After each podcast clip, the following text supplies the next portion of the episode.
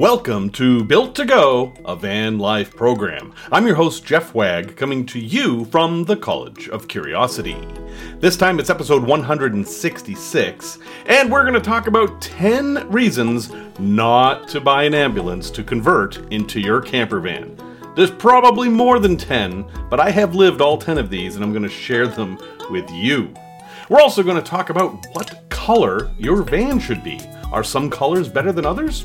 Yeah, probably. And we're gonna have a tale from the road involving, well, honk honk. I shall explain. Thank you, everyone. Welcome back. We're going to have a crazy experimental show here again today. I'm using a new microphone that I think I'm not going to like so much, but I figured I couldn't really wear my headset with video. I mean, I can, I just look like I'm piloting a bomber or something, and I thought maybe it would be better not to have that. So I'm using a very strange rig here, which um, the astute amongst you will know is this is not a microphone, it's a lamp. but it's a lamp with two microphones on it, and well, I think it'll work. Anyway, your feedback is always welcome. If the sound quality is terrible, let me know, and I will find some other thing to do. I really think I need to add soundproofing to this room. So, as you know, if you've listened to this show for any period of time, I uh, am not very good at taking my own advice. There's two pieces of advice I've given repeatedly over the years, and the first one is don't buy an ambulance. I was very clear about that. And then over time, I came to realize that you shouldn't buy a diesel, and you especially shouldn't buy a diesel sprinter.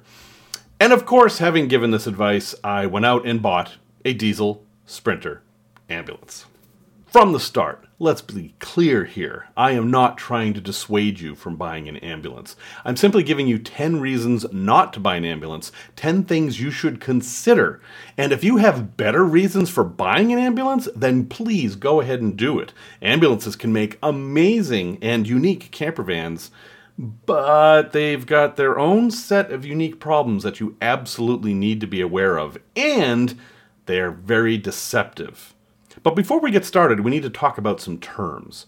So, and you know what an ambulance is. Okay, but there are three kinds of ambulances there's a type 1, a type 2, and a type 3. I don't know who numbers these things or why it's in this order, but you may have noticed that type 1 and type 3 have a box that attaches to a cutaway vehicle, whether it be a pickup truck body or a van body. These are by far the most common ambulances to convert. I have a Type 2. A Type 2 ambulance is simply a van where the body isn't substantially changed, but the inside is built out to be an ambulance. The major difference between all these types is that the Type 2s do not generally have much external storage, if any. My van doesn't have any external storage at all. And this takes away a lot of the advantages of having an ambulance because one of the really nice things is that you get all these lockers outside the ambulance to put stuff in. Mine, well, I had to give that up for a simple reason. I can't fit one of those in my parking space. I live in Chicago in a condo. I have a condo parking space, and my Type 2 literally fills up every square inch of that space and probably a little bit more. So that's what I'm stuck with. I think if you're looking at making a camper van, unless you have a special circumstance, you should look at the Type 1s or Type 3s because they're going to make better rigs. Here's the thing the Type 1s and Type 3s, that box in the back, you usually can't stand up in it.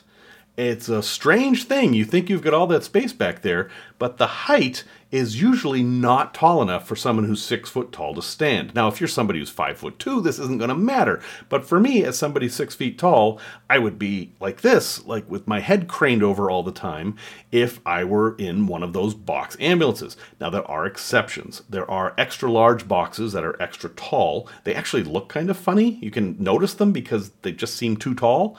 And a lot of people have actually raised the roofs on theirs by cutting the walls and raising the roof up. That's something you can do too. But just know that these ambulances are not as tall inside as a high roof van, like my Sprinter. I've got a Sprinter high roof, I can stand up in there just fine. So, in that regard, the Type 2 is actually better. Number two, and one that should be pretty obvious to you, the wiring in these things is crazy complicated.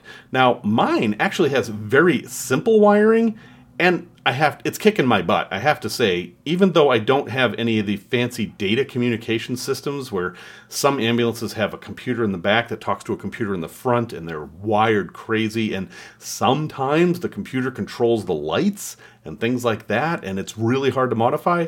I don't have any of that. I've just got straight wiring. But I don't have a schematic and I can't get one and I just have this massive wires and the wiring isn't intuitive. I had to completely rewire the ceiling lights because I couldn't figure out what made them turn on or not. There was a switch that made them turn on, but so did opening the doors, and so did turning on the rear outside light. And, you know, these are all things that make sense if you are in an ambulance and you're trying to take care of people, but I'm not. I'm somebody in a dark sky site who wants to be able to open his door without blinding everybody who's looking through their telescopes. So I ended up rewiring that whole thing. I never figured it out. I simply ran new wires, and I think this is what happens with a lot of ambulances. So then I've got all the existing wire, and now I've got all the wire I've added too it gets complicated really quickly, and you have to be very comfortable with electrical stuff. Plus, in the Sprinter, it's even more complicated because I have three batteries. I have the starter battery in front of the driver's seat, I have the factory installed auxiliary battery, which is under the hood, and then I have my own leisure battery that I added in the back and it it's it gets very complicated very quickly. So you're going to have to have a really good handle on electrical stuff before you tackle an ambulance. Number three, they're difficult to alter. You basically have two choices when you get an ambulance. You can pretty much leave it the way it is, or you can rip everything out. And you see a lot of that. People buy an ambulance and they'll just tear everything out and they end up with this aluminum box in the back. It's a lot of work, but it can be done. And then you've basically got a box truck. My question then is, is why don't you just buy a box truck?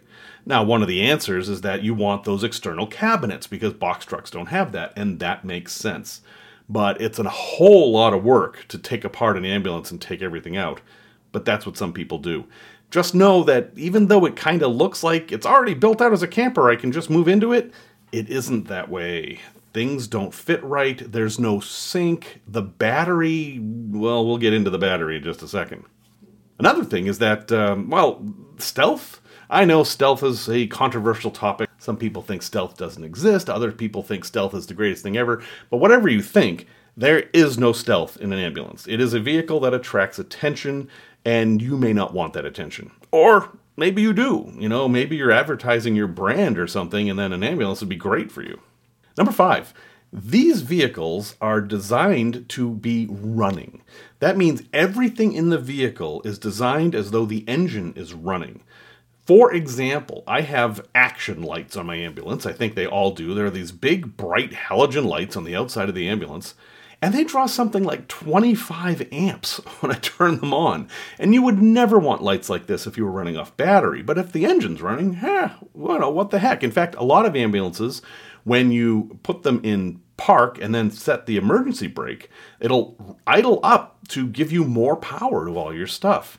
And the problem with this is that everything only works then when the engine's running. For example, I have heat and air conditioning in the back of my ambulance. That's awesome. That's great. Look at what I don't have to. No, actually, they only work when the engine's running. So if I have somebody in the back, they can be comfortable while we're driving, and I can preheat and pre cool the back, which has some use.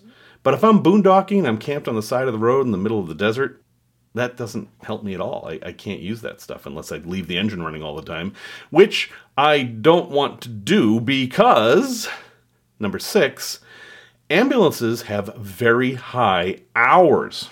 Now, let's be clear here. You're going to check the mileage when you buy a vehicle, obviously. My ambulance had 121,000 miles on it, I think, which is pretty low.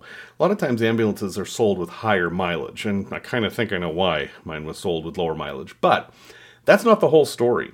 With a normal vehicle, yeah, that pretty much tells you the age and how used the vehicle was. But in an ambulance, remember what I said about them always being running? They're basically turned on and then never turned off. And you have to check the idle hours And, and so, depending on who you talk to, every hour of idling could equal 60 miles. It's not like a normal vehicle. These things will sit and idle and just forever because they're never shut off when they're in service. So, you're actually buying a vehicle whose engine is much older than it appears from the mileage. Number seven, this seems like a minor little thing, but your ambulance may come with decals on it that may say ambulance or have that blue star of life thing. Well, guess what, folks? If you're not an ambulance, you can't have those things on your vehicle. It's illegal. That star of life is not just a decal, it's a symbol. It must be removed. And these decals are not easy to remove. I've spent probably 20 hours removing decals from my Type 2 ambulance, which is smaller, using everything from those rubber wheels mm, and goof off and goo gone and WD 40 and gasoline and plastic razor blades and heat guns. I've tried everything. All of it simply takes a whole lot of effort. And people always underestimate how much time they're going to have to spend to take the decals off. It's a lot. It's no fun, and you risk damaging the paint underneath. And then, after you're done removing the decals, then you have ghost signs. The side of my ambulance says Faith Community Hospital no matter what I do, because the paint that was under the stickers didn't oxidize at all, while the rest of the paint oxidized. And, well, uh, yeah, so I'm gonna have to keep buffing away at that and trying to get rid of it. Anyway, bottom line, tons of work for the decals. Number eight, you've got some legal issues you've got to sort out. My ambulance was sold to me as an ambulance. It was not decommissioned in any way. The sirens worked, the lights worked. Now, I did not have the mechanism that changes street lights to green. Some of them do have that, and uh, yeah, you're not allowed to have any of that stuff. I don't care what state you live in. You're not allowed to have blue flashing lights or sirens or things that change the lights. So you have to remove that stuff. And that causes some issues because if your lights even look like they can turn on, cops might pull you over for that. And what a lot of people have to do is simply spray paint all their lights black. So you've got this whole lighting thing to work out. For me, I simply disconnected everything that was like that, and they're still on there, but because they all have clear lenses, I think I'm okay. No one's pulled me over yet. I do have some unusual red ones that I kind of worry about a little bit, but I will just tell the officer that, look, they're disconnected, I can't turn them on. And as for the siren, as much as I loved it, I just removed it completely. Number nine, so you have to deal with registering the thing. What are you going to register it as? An ambulance? Probably not. So then, is it a commercial vehicle, or will you do what I did and do everything necessary to make it an RV in your state? Every state, or at least most states, have a set of things you need to do to classify a vehicle as an RV, and you need to have it inspected, and they need to sign off on it. In my case, having it registered as an RV saves me money every year, and it allows me to drive on roads that are not allowed for commercial vehicles. So for me, that was the no brainer. Convert the title to an RV title. But you're going to have to figure that out on your own. Number nine you're dealing with two different manufacturers. You've got the vehicle manufacturer, whether it be Ford or Chevy or GMC or Mercedes or Freightliner or whoever. And then you've got whoever built the ambulance part in the back. And, you know, there's a lot of big names out there. Now, mine happens to be a Miller, not a Miller Meteor, that's a different company, but mine's a Miller out of Springfield, Missouri. They built my ambulance and well, they have altered some of what Mercedes did. And you'll find this a lot where alternators are different and then some of the gauges don't work and they had to redo the wiring and things like that. And that leads me to number 10, which is actually a pretty big problem. Mechanics hate working on these things. You might think, oh, I got a Ford ambulance, so I can go to a Ford dealer. Yeah, you theoretically can, but they're not going to want to work on it. I have had problems with the Mercedes dealers where they open the hood and they're like, What's all this crap? I've got all kinds of extra stuff under my hood and I've got all kinds of extra wiring. In fact, I won't ask them to work on anything electrical. It's just not fair to them. But yeah, it take everything takes longer. They don't want to work on it, and if they're busy, they're just going to park your ambulance in the back and wait, and then they're going to give it to the new guy, you know, because nobody wants to work on these things. And it's even underneath. Like I have this big air conditioning unit underneath the van, and that blocks a lot of the stuff. So you are not going to be Mr. Popularity at the dealership when you roll in with this vehicle, and some of the third party mechanics are just simply going to say no, even though they're probably your best bet. So, are you ready not to buy an ambulance now? Remember, I'm not trying to talk you out of buying an ambulance. There's a lot of reasons to buy an ambulance, and that's what you'll see all over YouTube if you type in ambulance camper van. These amazing projects that people have done. But you need a whole lot of skill and patience in order to turn an ambulance into the camper van of your dreams. And honestly, having done a bare bones cargo van and then being in the middle of doing an ambulance, cargo van was a whole lot easier. Tech Talk. What color van should you have? That seems like a silly question. And the truth is that you're probably not going to be able to pick a color. I mean, the way vans are now, they're so hard to get. It's not like that you can just go to the dealership and say, oh, there's a red one and a black one and a yellow one and a green one. I kind of like yellow. No, you're just going to get whatever they have, or you're going to order it and hope they can actually get the color you want. As you may have noticed, most vans are white. And there's a lot of reasons for that. White is the best color for vans. I know it's boring. I know it's associated with creeper vans, but hear me out here. Why is white the best color? Well, let's consider all the factors. First, stealth. Again, controversial, I know. I think stealth is about being ignorable, not about being invisible. Long story there, but most vans are white. Your van's white. It blends in better. Number two, white stays a lot cleaner. I have never washed my van. I've had it for two years. It has never seen soap and water. And that's mostly because I'm not done with the decals yet. And I keep saying as soon as I finish with the decals, I'll, I'll wash it. And it just hasn't happened yet. But at a reasonable distance, it doesn't look filthy. but if it were a black van, or a navy blue van or a color like that, oh god, it would look terrible. Because you think, oh, dirt's black, van's black, you won't be able to see it. No, no, no, no, no. If you've ever owned a black vehicle, you know that they're dirty in an instant. So dark colors are bad from a cleanliness point of view. And of course, they're bad from a sun point of view. Now you might think, oh, I'm going to do a lot of winter camping, so if I have a black van, it'll heat up faster. And while that may be true, heating is an easier problem to solve than cooling. And that white paint really does reflect a lot of heat off of the vehicle. It is noticeable.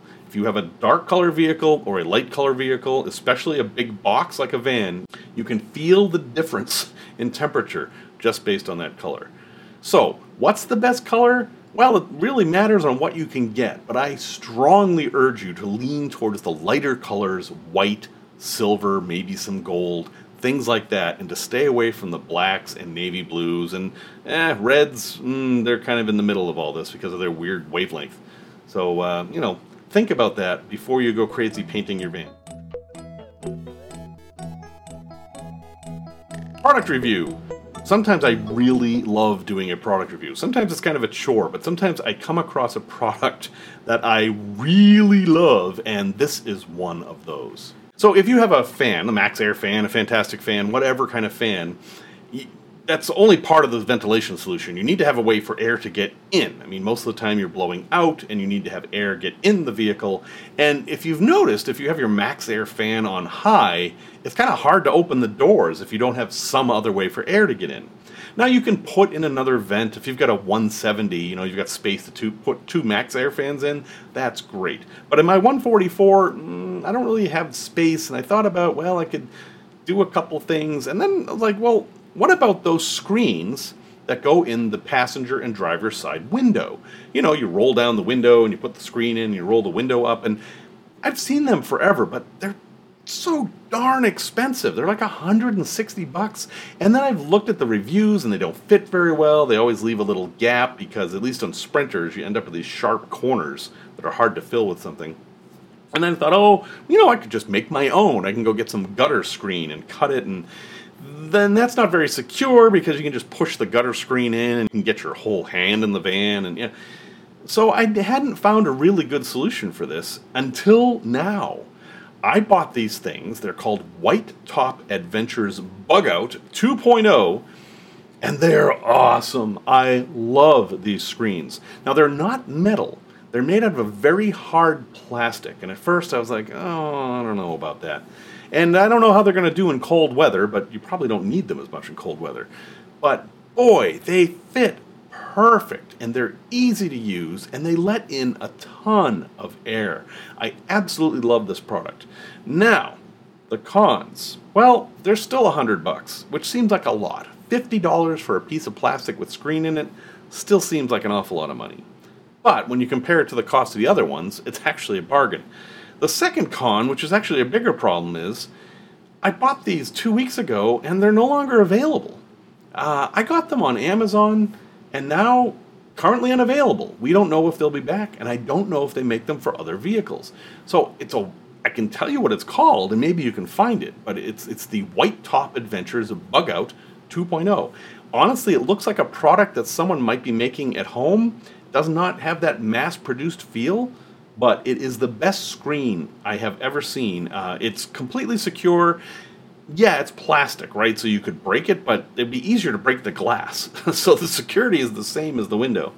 From a distance, you really don't notice it that much, and it lets in a ton of air. So I'm sorry I can't give you a link to this. I haven't been able to find it. But if you happen to run across these, they're much better than the metal ones, in my opinion. And uh, I'm really thrilled to have them.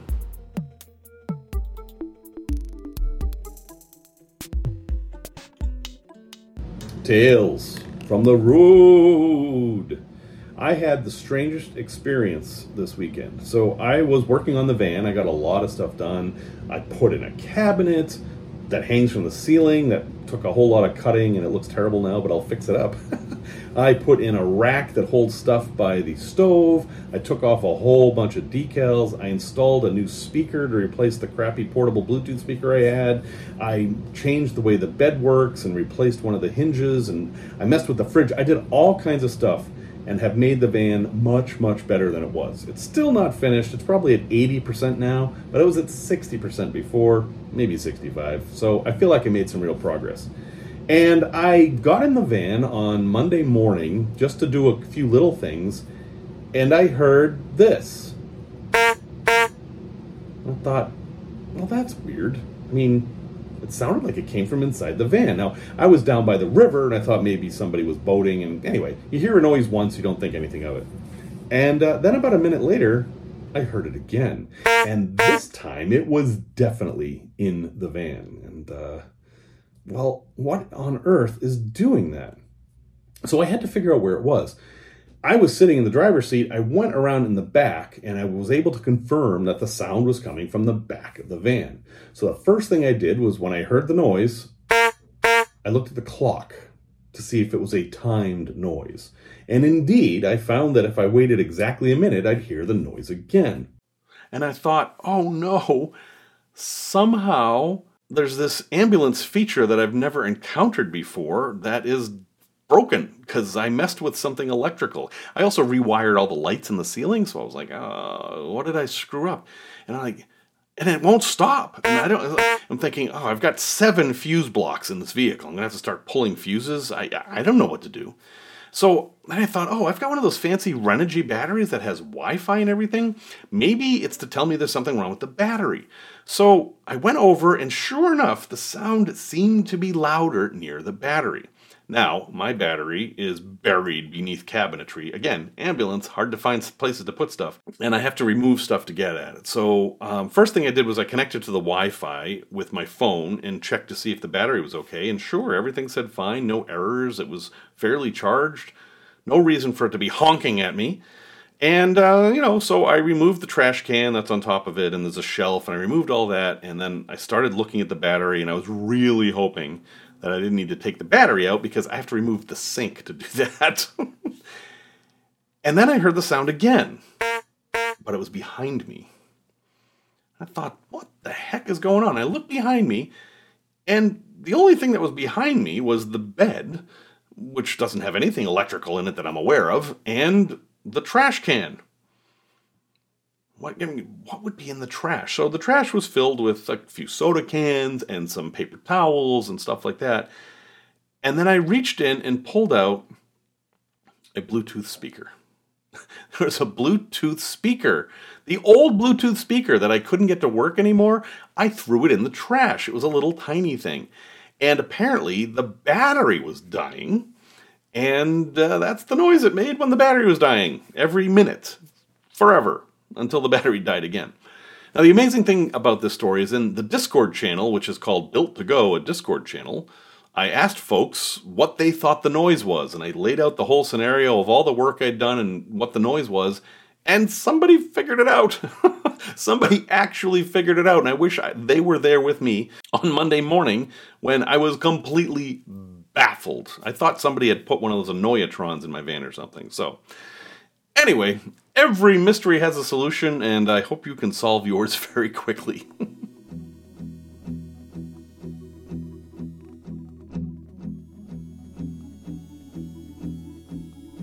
A place to visit. I have not been to this place, but it looks interesting. Sort of. It's certainly a little bit different, and this is in Columbus, Ohio. and it's called As We Are, the ultimate selfie machine. So this is in the convention center in Columbus. It's just in the lobby. And you go in the lobby, and there's this little booth, like, you know, one of those photo booths. Remember those? Um, and you go in there, and there's a camera in there, and it has, you takes your picture, and like, oh, there's your selfie. But what it does with the selfie is the interesting part.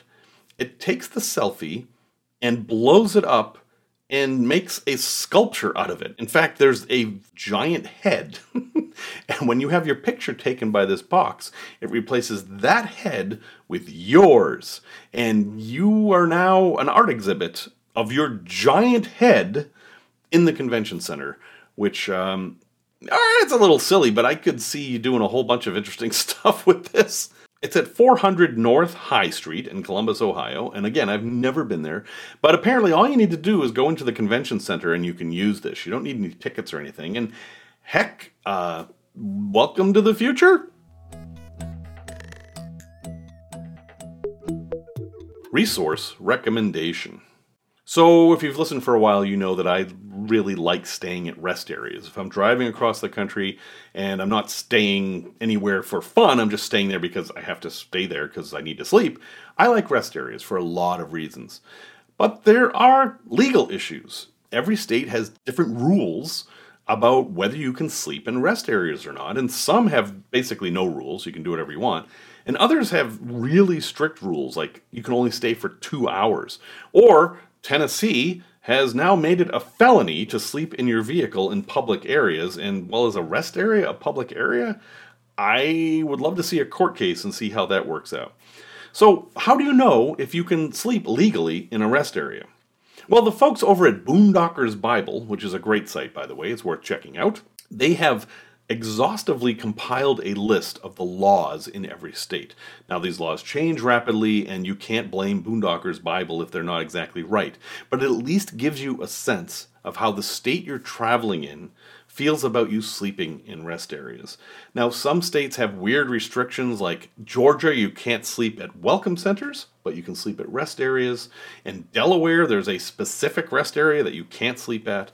And an interesting thing they do is they make a distinction between camping and sleeping in your vehicle. Now, Wisconsin is a good case of this. Driving through Wisconsin into their rest areas, you will see signs that say no camping. But they mean no camping in tents, no sleeping on the ground.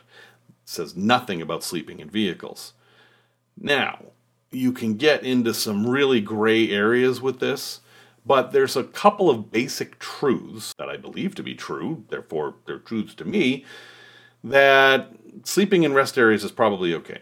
First off, if you're not going to be a nuisance, no one's going to bother you. It's not like there's a cop sitting there at the rest area looking to get you, which is the case in Walmart sometimes. Don't stay in the rest area for a week. You know, stay there for one night. And if you're going to stay in that same area for two nights and you need to be at a rest area for two nights, see if there's another one across the interstate or, or go somewhere else. Don't be a nuisance. Don't overstay your welcome. Also, just stay in your vehicle. Don't be setting up a barbecue and stuff and taking up three spaces and playing frisbee in the parking lot. This is not a recreational area. This is just a place to park so you can get back on the road as soon as possible. And even in the states where things are tough, you know, be a little smart. For example, Florida does not want you to sleep in rest areas, but it's probably only a problem in the really busy touristy areas, like in Orlando. So don't stay there. Go to a more rural rest area. I have spent the night in rest areas in Florida with no problem. In fact, I think every state I've visited in a van, I've spent the night in a rest area. Illinois apparently's law is that it's only three hours, but I sleep overnight in Illinois rest areas all the time. I will often head out at 6 p.m. and then right at the border, I'll spend the night in Illinois.